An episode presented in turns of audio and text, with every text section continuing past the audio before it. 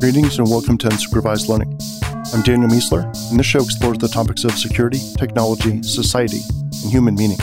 Every Monday, there's a news and analysis episode that curates tens of hours of reading into a concise 15 minute summary, as well as regular episodes featuring essays, interviews, and book reviews on these same topics.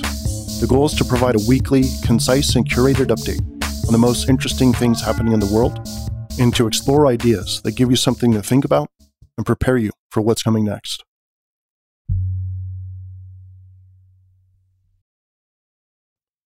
All right, welcome to the first episode of 2022, episode 312.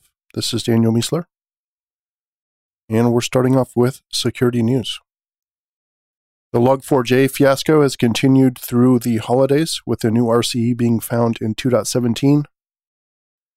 As I mentioned in a previous piece, however, everything after 2.15 so far has required a non standard logging configuration to be present in order for you to be at risk.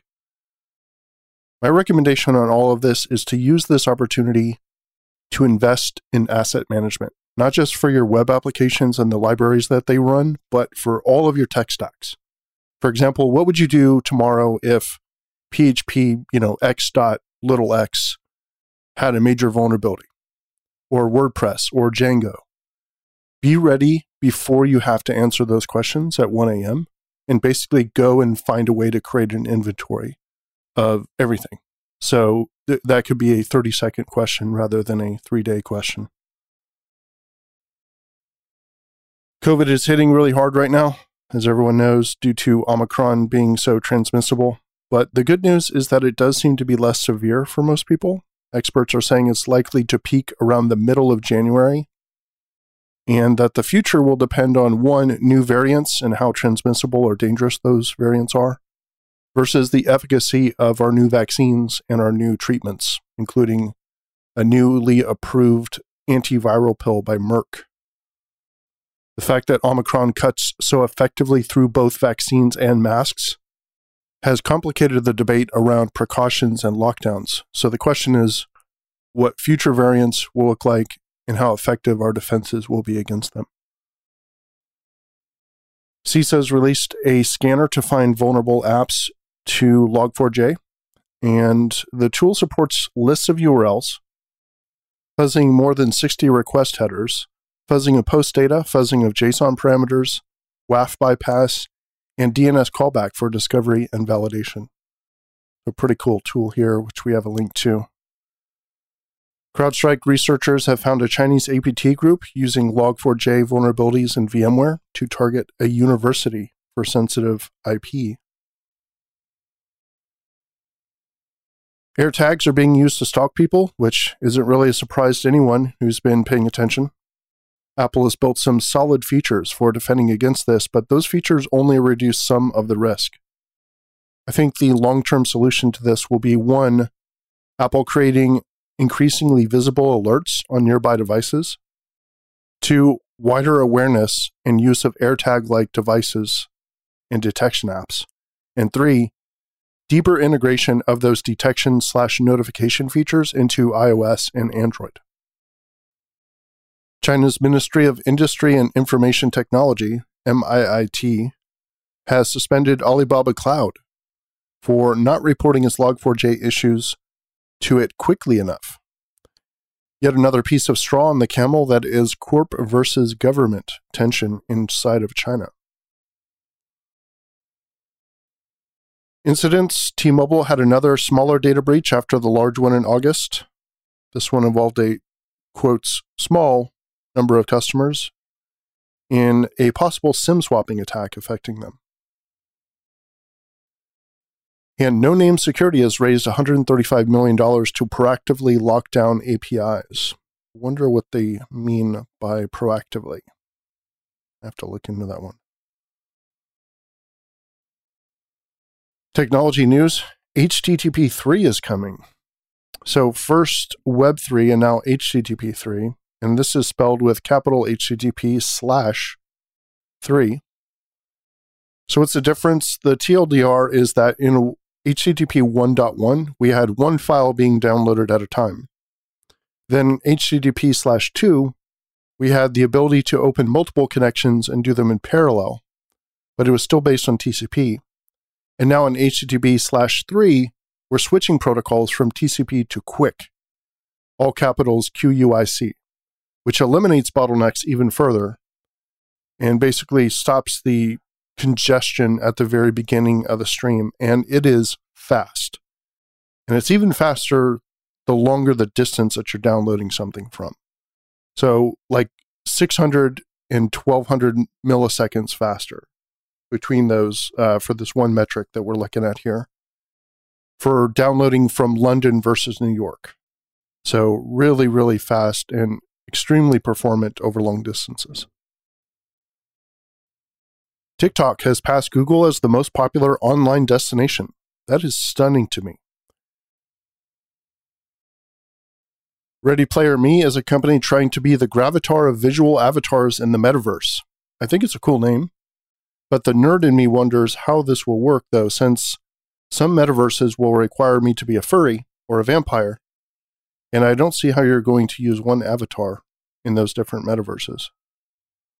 The Pixel 6 launched just two months after the iPhone 13, but after just a month, it lost 43% of its value compared to just 25% for the iPhone. So iPhones still maintain their value better than pretty much anything. Human news San Francisco's Mayor London Breed has declared a state of emergency to address rampant crime in the city. And a lot of people in San Francisco are basically saying, What took you so long? We've been telling you this. Studies are suggesting that Omicron is less severe than previous COVID strains because it largely avoids the lungs. And that makes a lot of sense. Lake Tahoe saw over 17 feet of snow in December, which was very much welcomed. And we had a ton of rain in the Bay Area, which has been wonderful. Content ideas and analysis. Losers exist. Don't hire them. A brilliant piece by Brian Goldberg that I'm actually reposting on my own site because it fell off the internet. You basically the, the domain is dead. So reposting it uh, until they can get their domain back up. And it's one of my favorite types of interview question. The thing that he's particularly talking about in here. Loser is a strong word, so I don't generally like to use it. But what he's talking about is somebody who, when you ask them what they enjoyed about college or any sort of particular previous experience, they just kind of give you a dead answer. They can't be excited about anything. It's like, did you, okay, you studied English. Do you have any books that you liked? Eh, not really. Okay, what type of literature do you enjoy? Uh, just kind of any kind, whatever. And it's just like, they're not passionate about anything. They don't really have any ties to anything that they learned or anything they studied. And that is a massive red flag for me. Because it, it doesn't matter if they have passion about the same things that I do. I just want them to have passion about something, right? And, and show that they can apply that to the work that they're doing. So I think this is a fantastic essay. Comparing my top four security podcasts and newsletters, the four podcast newsletters that I recommend to people and how they're different. A stock market correction is coming, and that's okay. A short piece on why I think it's okay to be in the stock market as long as you're there long term. And the short version of this, I'll give you in one sentence basically, is that we've had multiple crashes in the stock market, and it's always ended up higher after the crash. So if you look at a line of the stock market, which in this piece it has a very nice graph, going all the way back to whatever the 20s or something. It's this giant uphill mark. And there's lots of dips in between for like, you know, 1929 and 2000 and 2008. Those are dips, but it always goes back, right? So it's pretty hard to make an argument that the next time it dips, it's not going to do the same thing. So I think people who are trying to get rich in the stock market by making some kind of crazy bets, that's dangerous and it's always dangerous, but it's especially dangerous if you're expecting a correction. So I think we should expect a correction. And I'm not an expert on this. This is just what all the experts are saying is that we should expect a correction. And I'm saying that is not necessarily a sign of a lack of health. My predictions for crypto, how I see things playing out for the space with a couple of main paths. What to do instead of New Year's resolutions. I don't like resolutions, but I do these things instead. Metaverse. Quote If you want to understand the metaverse, think of it using a different name a technologically powered place where people can construct alternate versions of themselves and engage in activities that make them feel valued and give them a sense of meaning. I use quotes there, which I generally don't do for myself because I think it's pompous and lame, but just pointing out that this was from a tweet, which I've got a link to here. Spawned a pretty nice discussion. Asset management, another tweet here. This week, the internet has learned once again that asset management is the center of security. It's hard to patch what you cannot find. And viral TikTok disorders. There's a disturbing trend happening right now on TikTok where teens are looking at viral videos about disorders and then coming to believe that they're suffering from those disorders. One example is posts with the hashtag dissociative identity disorder. I think this is particularly dangerous because teens are very sensitive to explanations for their hardships. They struggle enough as it is as teens. Then you add social media, and then you add the pandemic to it. And I think they're basically looking for explanations for their pain and suffering. So if you offer them one, they're likely to accept it, perhaps without even knowing, and could even start exhibiting those symptoms without having the actual disorder. I think that's a safe assumption, but of course it's hard to know the difference, either as the kid or as a parent or a doctor. If you're a parent, you might want to watch for this sort of thing. It's a powerful force. When an entire peer group tells a kid that they are something or that they have some problem, they might just believe it.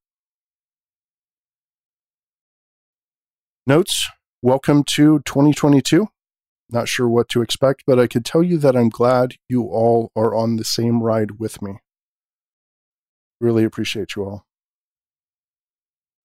December's book club for Good Strategy, Bad Strategy will be this coming Sunday at 2 p.m. Pacific. Movies Spider Man, 8 out of 10. Matrix, 4 out of 10. Probably get some crap for that. Sponsored Discovery. As a UL member, I am excited to invite you to a free training on soft skills for a threat modeler. Everybody knows how to do some basic threat modeling, but we often overlook the crucial soft skills necessary to turn an average meeting into an exciting workshop. In a one hour training on January 10th, you will learn the necessary soft skills to become a good threat modeling master, discover Maslow's hierarchy of threat modeling, and sharpen your existing threat modeling skills. And this is brought to us by Siba Snyder, CTO of Toreon, threat modeling trainer at Black Hat for the last five years. So you can go and register for that free training. Next, here in Discovery, Biology posted a fascinating visual showing China's deep involvement in Africa. 46 African states with belt and road deals, 22 Chinese built ports and free trade zones, and eight special economic zones. China is absolutely, in my opinion, taking over Africa and it's disturbing. Visualizing the $94 trillion world economy in one chart, a New York Times poll on the best books of the past 125 years. I'm going to be reading a number of these and recommending a couple for UL Book Club in 2022. 10 years of logging my life. Feynman method for becoming a genius. Twilio's list of the security metrics that matter the most. And quote, why did we call it a booster shot instead of a SQL injection? That's pretty smart. Recommendation. If you're someone who always has a dozen projects going, consider trying to do fewer things in 2022, but do those fewer things better. In order for projects to have an impact, you have to one, ship them, and two, ship them with an adequate level of quality. So do less, but do it better. And the aphorism for the week Thus, all ads effectively have two audiences potential product buyers and potential product viewers who will credit the product owner with various desirable traits. Thus, all ads effectively have two audiences potential product buyers and potential product viewers who will credit the product owners with various desirable traits. Geoffrey Miller from the book Spent.